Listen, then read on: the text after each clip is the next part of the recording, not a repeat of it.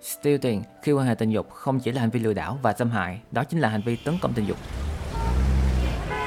Chào mừng các bạn đã quay trở lại với Gidon Radio. Số này được sự hỗ trợ từ Mây, một ứng dụng tổng hợp tin hay, podcast và những câu chuyện hay từ hàng ngàn nhà sáng tạo trên khắp thế giới. Bạn hãy tải ứng dụng Mây và follow chúng mình nhé. Đây là số podcast mình dành riêng cho các bạn nữ để bảo vệ bản thân khỏi những rủi ro, những điều không may có thể xảy đến với mình như là mang thai ngoài ý muốn, những bệnh xã hội, đặc biệt là những mối quan hệ trên các app hẹn hò như Tinder, Badu, bao gồm cả những mối quan hệ nghiêm túc, đang tìm hiểu, ngoại tình, người thứ ba, sugar daddy, sugar baby, one night stand, friend with benefit và tất cả những thể loại khác có gắn liền với sex mà không phải là vợ chồng hợp pháp, yêu đương chính thức. Và chủ đề số podcast ngày hôm nay đó chính là stealing. Thuật ngữ stealing đã phổ biến từ rất là lâu rồi, nhưng mình dám cá với các bạn là vẫn chưa có nhiều người biết tại Việt Nam và cũng không có báo đài tiếng Việt nào có đề cập đến nó ít nhất là ở thời điểm mà mình làm cái số podcast này có thể do mình không tìm ra cũng không chừng Stealing không phải là một xu hướng tính dục, đó là hành vi tấn công tình dục. Vì sao mình nói như vậy? Thì chúng ta hãy tìm hiểu về định nghĩa của stealing nha. Stealing là hành vi cố tình tháo bao cao su khi quan hệ tình dục mà không có sự đồng thuận của bạn tình hoặc bạn tình không hay biết.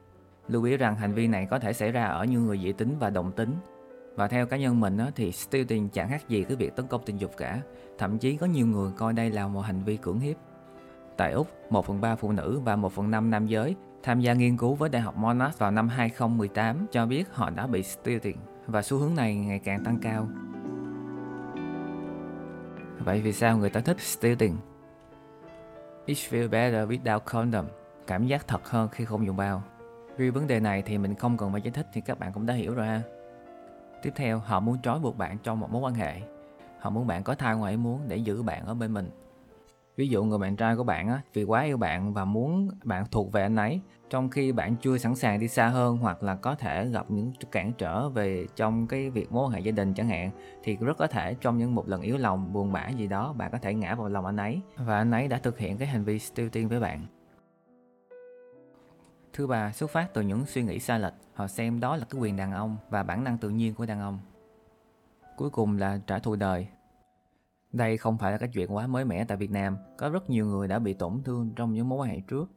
Họ đang phải gánh chịu những hậu quả như là bệnh xã hội, HIV, vân vân. Họ muốn trả thù bằng cách tiếp tục làm cái điều đó với người mới. Vậy làm thế nào để bảo vệ bản thân khỏi stealing? Mình có tìm hiểu trên Quora đến cái đoạn này rất là mắc cười vì những cái biện pháp họ gợi ý rất là hay. Nhưng mà mình sẽ không tiện chia sẻ cụ thể tất cả mọi thứ cho các bạn được. Vì có thể là sex đối với một số người ở phương Tây thì đó là bình thường nhưng đối với người Việt của mình thì hơi ngại. Mình có để cái link bài viết chi tiết ở bên dưới thì bạn có thể tự click vào đó và xem nha. Đối với những người có hành vi stealing với bạn á, thì bản chất của họ đã thích như vậy rồi. Nếu họ đã có ý đồ ban đầu rồi á, thì bạn rất khó bảo vệ bản thân khỏi 100% nhưng bạn vẫn có thể giảm bớt những rủi ro nếu bạn biết cách tự bảo vệ bản thân.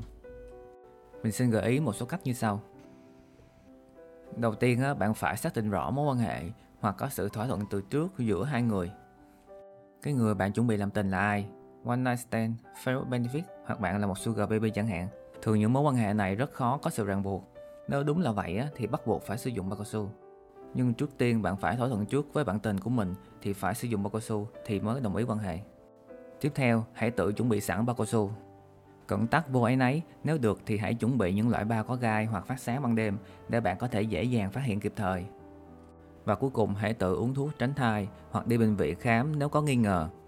Riêng về pháp luật á, thì ở nước ngoài đã có những trường hợp đã bị buộc tội rồi, còn riêng ở Việt Nam theo mình biết á, thì vẫn rất khó để buộc tội vì bản chất của quan hệ tình dục đó là sự đồng ý của hai bên.